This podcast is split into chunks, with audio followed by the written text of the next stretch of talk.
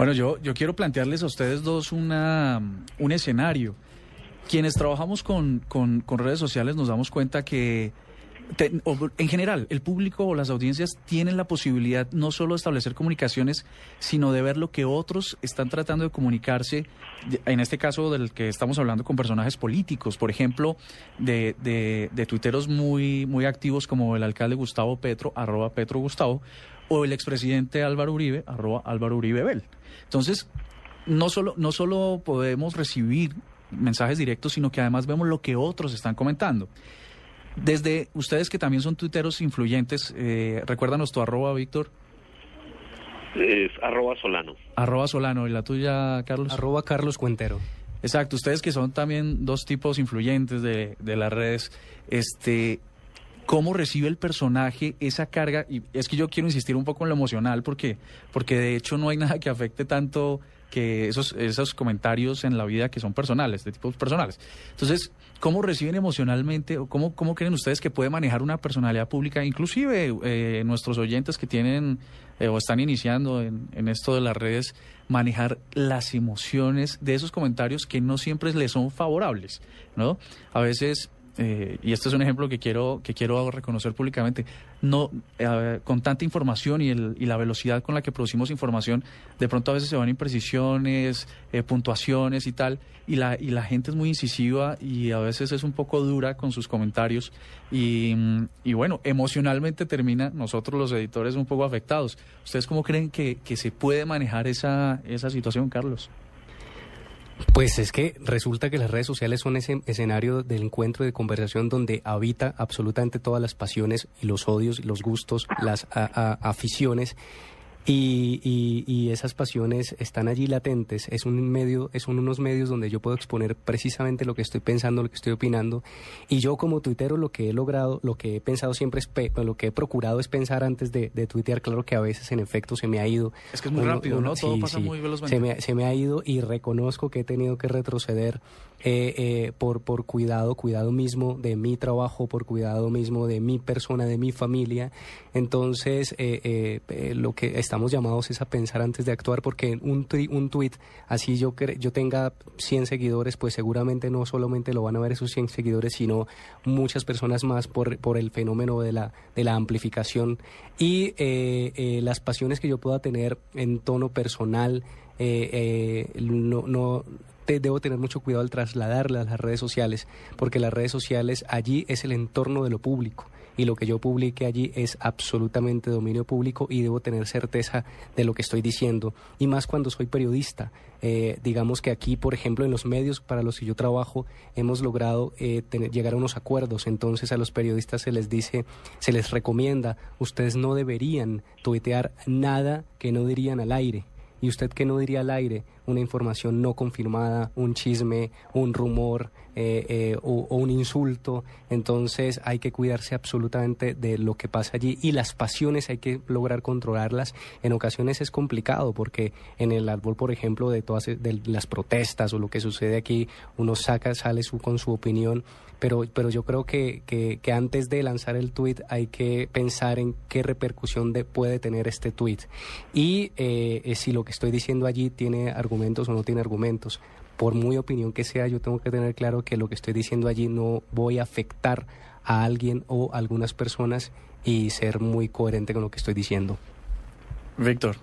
Bueno, creo que eh, con, la, con la muy clara intervención de Carlos queda muy poco que decir.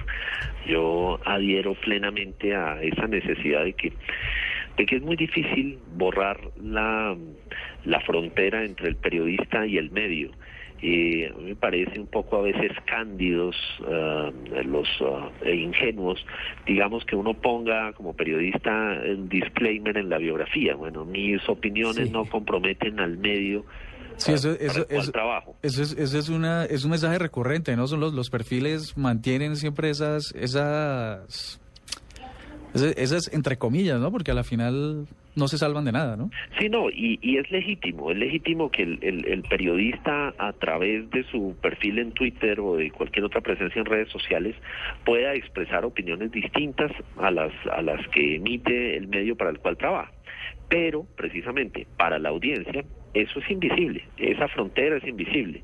Eh, cualquiera, cualquier usuario va a decir, ah, fulano de tal, el que trabaja en tal medio, dijo esto. No importa si lo dijo desde su plataforma personal. Entonces yo coincido con la con la recomendación que hace que hace Carlos de diría usted eso mismo al aire y esa me parece que es una pista muy clara para los medios sobre para los periodistas, perdón, sobre cómo proceder con su reputación online.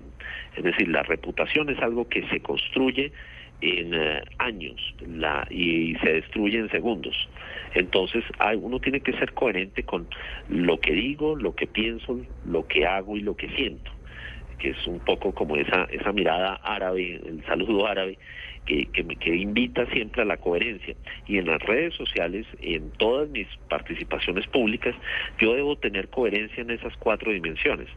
Entonces, pues eh, es muy difícil zafarse de la, de la emoción eh, y adicionalmente a los periodistas, pues claro, como decía Carlos, se lo cobran supremamente duro cualquier error.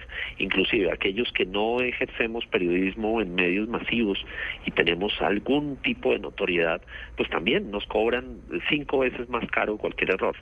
Entonces tenemos la, la, la necesidad de ser absolutamente más responsables, ¿no? Bueno, yo, yo les, les quiero compartir una experiencia.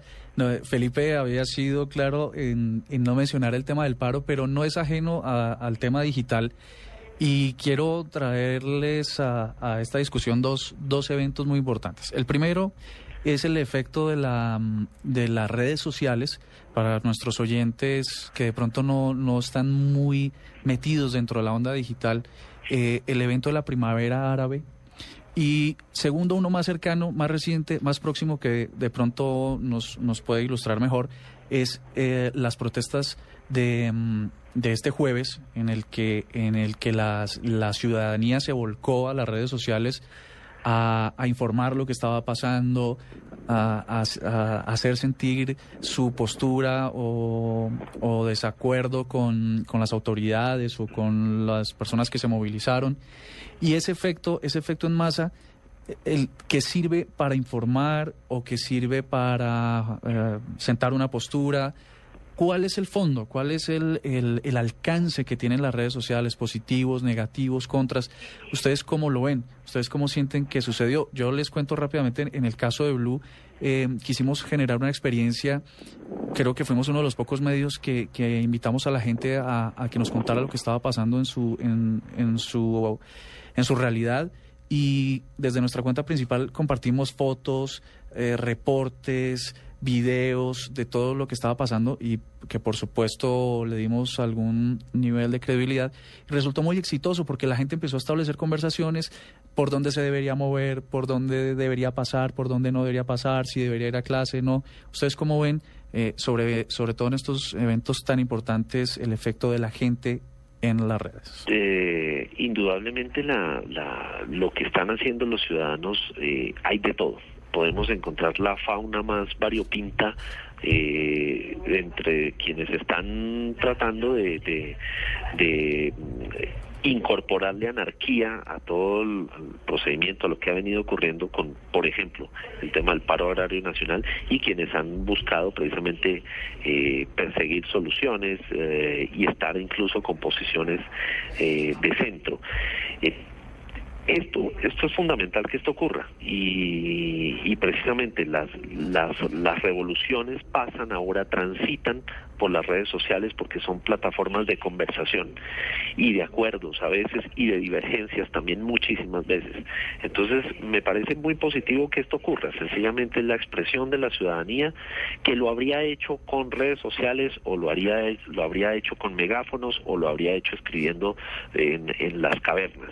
Entonces eh, los, los medios sencillamente van a ser instrumentos para eh, la expresión de eh, de, la, de la comunicación y de las ideas en situaciones eh, como estas que, que pues obviamente nos han retado a, a, nuestra inteligencia, nos han retado la cordura, la prudencia y, y las emociones mismas. Yo, yo coincido con Víctor y les quiero contar también, por ejemplo, que yo estuve eh, eh, cubriendo como periodista eh, las protestas en la Plaza de Sol en Madrid, con donde inició todo el movimiento los indignados. Y precisamente lo que yo lograba analizar allí es que los medios o las redes sociales e Internet lo que posibilitaban era una agilidad o una rapidez, una inmediatez en, compartir esa, esa información o esa indignación que se hiciera colectiva prácticamente. En otros momentos de la historia quizá nos hubiéramos tardado un poco en congregarnos. Ahora con un tweet o con un post en Facebook nos encontramos en la esquina, en la plaza, en la Plaza Sol en este caso, y se logró concentraciones absolutamente eh, eh, em, pues admirables. Eh, lo, que pudo, lo que pudo suceder. Esto mismo está sucediendo en Colombia en, en distintos momentos, ¿no? No solo podemos hablar de este paro agrario, sino que cada vez más cada protesta que, que ocurre en Colombia tiene eh, un asidero precisamente en las redes sociales y allí estamos nosotros, los medios de comunicación, estamos consultando permanentemente cuáles son esas pasiones, esos odios o esas frustraciones o esas propuestas de esos usuarios inconformes, de esos usuarios indignados que están movilizando precisamente a los, a los usuarios en torno a algunas causas.